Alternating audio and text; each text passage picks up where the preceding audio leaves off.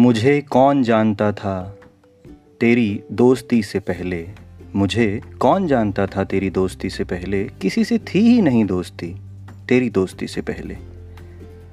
नमस्कार, टीचर पर्व पॉडकास्ट में आपका स्वागत है। आज का पॉडकास्ट हिंदी में कुछ मन की बातें, कुछ अपनी बातें, दिल की बातें करनी है, किसी के बारे में बात करनी है। मेरा एक दोस्त है, उसका जन्मदिन है आज। जन्मदिन हम उम्र दराज तो नहीं, मगर हाँ एक ऐसी उम्र में पहुँच चुके हैं जहाँ हैप्पी बर्थडे हमारे लिए केक कटिंग तक तो नहीं जाता, पर फिर भी ख़ास तो होता है जिस दिन हम आए होते हैं। और जब आपका कोई चाहने वाला, आपका दोस्त, आपका भाई उस दिन उसका जन्मदिन हो तो वो दिन आपके लिए ख़ास हो जाता है। अभी दो दिन पहले एकलव्य का जन्मदिन था मेरे बेटे का, और उसके साथ साथ ही आज जो तारीख़ है, इस तारीख़ को मेरे दोस्त का जन्मदिन है, बचपन के दोस्त का। और ये बात जो इस पॉडकास्ट के शुरू में कही गई, वो इसीलिए कि जब स्कूल में पढ़ते थे, तब से दोस्ती हो, उन छठी, सातवीं, आठवीं के दिनों की दोस्ती, जब आपको कोई उस तरह से नहीं जानता था, मगर फिर भी आपने दोस्त बना लिया। वो दोस्त जो नौवीं के बाद चला जाता है, आठवीं के बाद चला जाता है रोहतक, और उसके बाद में आपकी उससे मुलाकात होती है, दस साल बाद बहन की शादी में आप पहुँचते हैं और वो गेट पे मिलता है आपसे और कहता है, सामान रख अंदर और फटाफट ये काम करने के लिए वहाँ पहुँचो। और आपको एहसास होता है कि ये दस साल में आप उससे अलग कहीं हुए ही नहीं थे। कुछ ऐसी होती है दोस्ती, जब आप मिलते नहीं हो। हम दोनों ने एक दूसरे को चिट्ठियाँ लिखी, मैं आपको बताना चाहूँगा। अमित नाम है उसका, सोनू बोलते हैं मुझसे अमित डांगी रोहतक में हैं।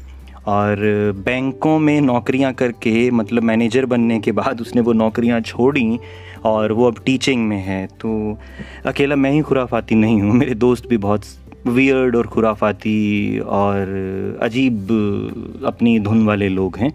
तो अमित जो हैं, वो रोहतक में रहते हैं और एक यूनिवर्सिटी में पढ़ाते भी हैं और मैनेजमेंट के फैकल्टी हैं पीएचडी भी हैं और बड़े गहरे विचारों वाले साथी हैं पढ़ते हैं और एक अच्छा कलेक्शन किताबों का रखते हैं, जिसको देख के मुझे भी लालच आता है। अमित के बारे में मैं बात बताऊँ तो कुछ ऐसा हुआ कि हम लोग जब अलग हुए, आठवीं के बाद वो चले गए, उनकी जो मदर हैं, वो मेरी हिंदी के टीचर रही। हिंदी मैंने उनसे सीखी मैम से, मैं एक साफ़ कह सकता हूँ। तो वो जब चले जाते हैं तो उसके बाद में हम लोग एक दूसरे को चिट्ठियाँ लिखते हैं, एक अंदाजे के पते पर। वो मुझे चिट्ठी लिखते हैं जब मैं रतिया में रहता था और वो रोहतक थे। तो चिट्ठी के आखिर में उसने ये ज़रूर लिख दिया था कि मुझे ये नहीं पता है कि तुम्हें यह चिट्ठी मिलेगी कि नहीं मिलेगी। वो चिट्ठी आज तक मेरे पास ज्यों की त्यों है। मैं उस हिंदी में लिखी चिट्ठियों को अक्सर उसे फ़ोटो खींच के भेजता भी हूँ। फिर ग्रीटिंग कार्ड्स भी चलने शुरू होते हैं। फिर हमारी एक दो बार कभी फ़ोन पे बात होती है। जब शादी में जाता हूँ, जैसा बताया तो वहाँ हम मिल जाते हैं। उसके थोड़े टाइम बाद से फिर थोड़ा थोड़ा मिलना शुरू होता है। फिर गए साल जब भिवानी में चिल्ड्रंस लिटरेचर फेस्टिवल में गए विद्यांतरिक्ष में, तब उससे मिलकर आए। तो ज़िंदगी जीने के तरीके तब समझ में आते हैं जब आप दोस्तों से मिलते हैं, नहीं तो खो जाते हैं हम लोग ऐसी ही भीड़ में।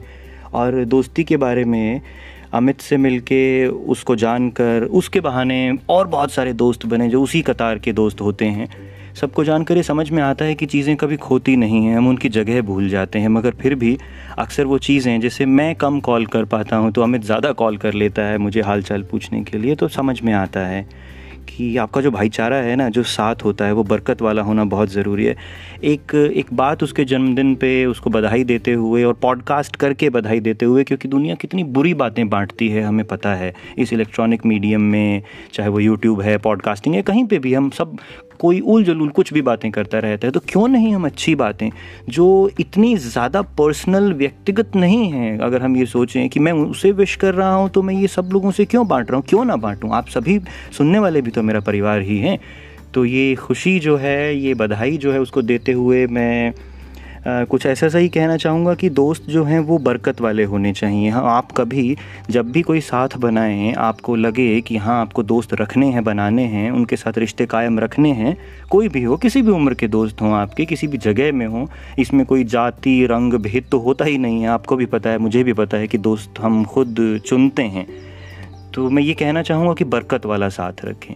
मेरी किस्मत अच्छी है, मैं अपने आप को सौभाग्यशाली समझता हूँ कि मुझे पढ़ाने वाले, मेरे साथ पढ़ने वाले, मुझसे पढ़ने वाले जो जितने भी हैं, उनमें मेरे जो दोस्त बने हैं, जो मेरे साथ रहते हैं, वो बहुत बरकत वाले हैं। उन्हीं की ऊर्जा के साथ, शक्ति के साथ साथ के साथ, हौसले के साथ मैं चलता हूँ। मुझे याद है कभी थोड़ी परेशानी थी ज़िंदगी में कुछ, कभी तो जब मैंने उसको कहा तो उसने मुझे ये कहा कि तू परेशान मत ना होइए। मतलब हरियाणवी में जैसे बोलना उसका कि परेशान मत होना, रोहतक से कुरुक्षेत्र आने में जितनी देर लगती है ना भाई, बस उतनी ही देर लगेगी मुझे तेरे पास पहुँचने में तो डरना मत किसी भी चीज़ से। तो बस ऐसा इतना कहना बहुत होता है दोस्तों का। यही बात कह के अमित को कहूँगा हैप्पी बर्थडे और आप सभी से भी कहूँगा कि अपने दोस्तों के बारे में क्यों ना हम लोग पॉडकास्टिंग में बातें करना शुरू करें और टीचर पर्व के ज़रिए एक दोस्ती पर्व भी मनाना शुरू करें। साझापन, ज़िंदगी का साथ जिए। थैंक यू वेरी मच सुनने के लिए आप सभी की तरफ़ से भी विशेज़ मैं अमित को भेज रहा हूँ. Thank you very much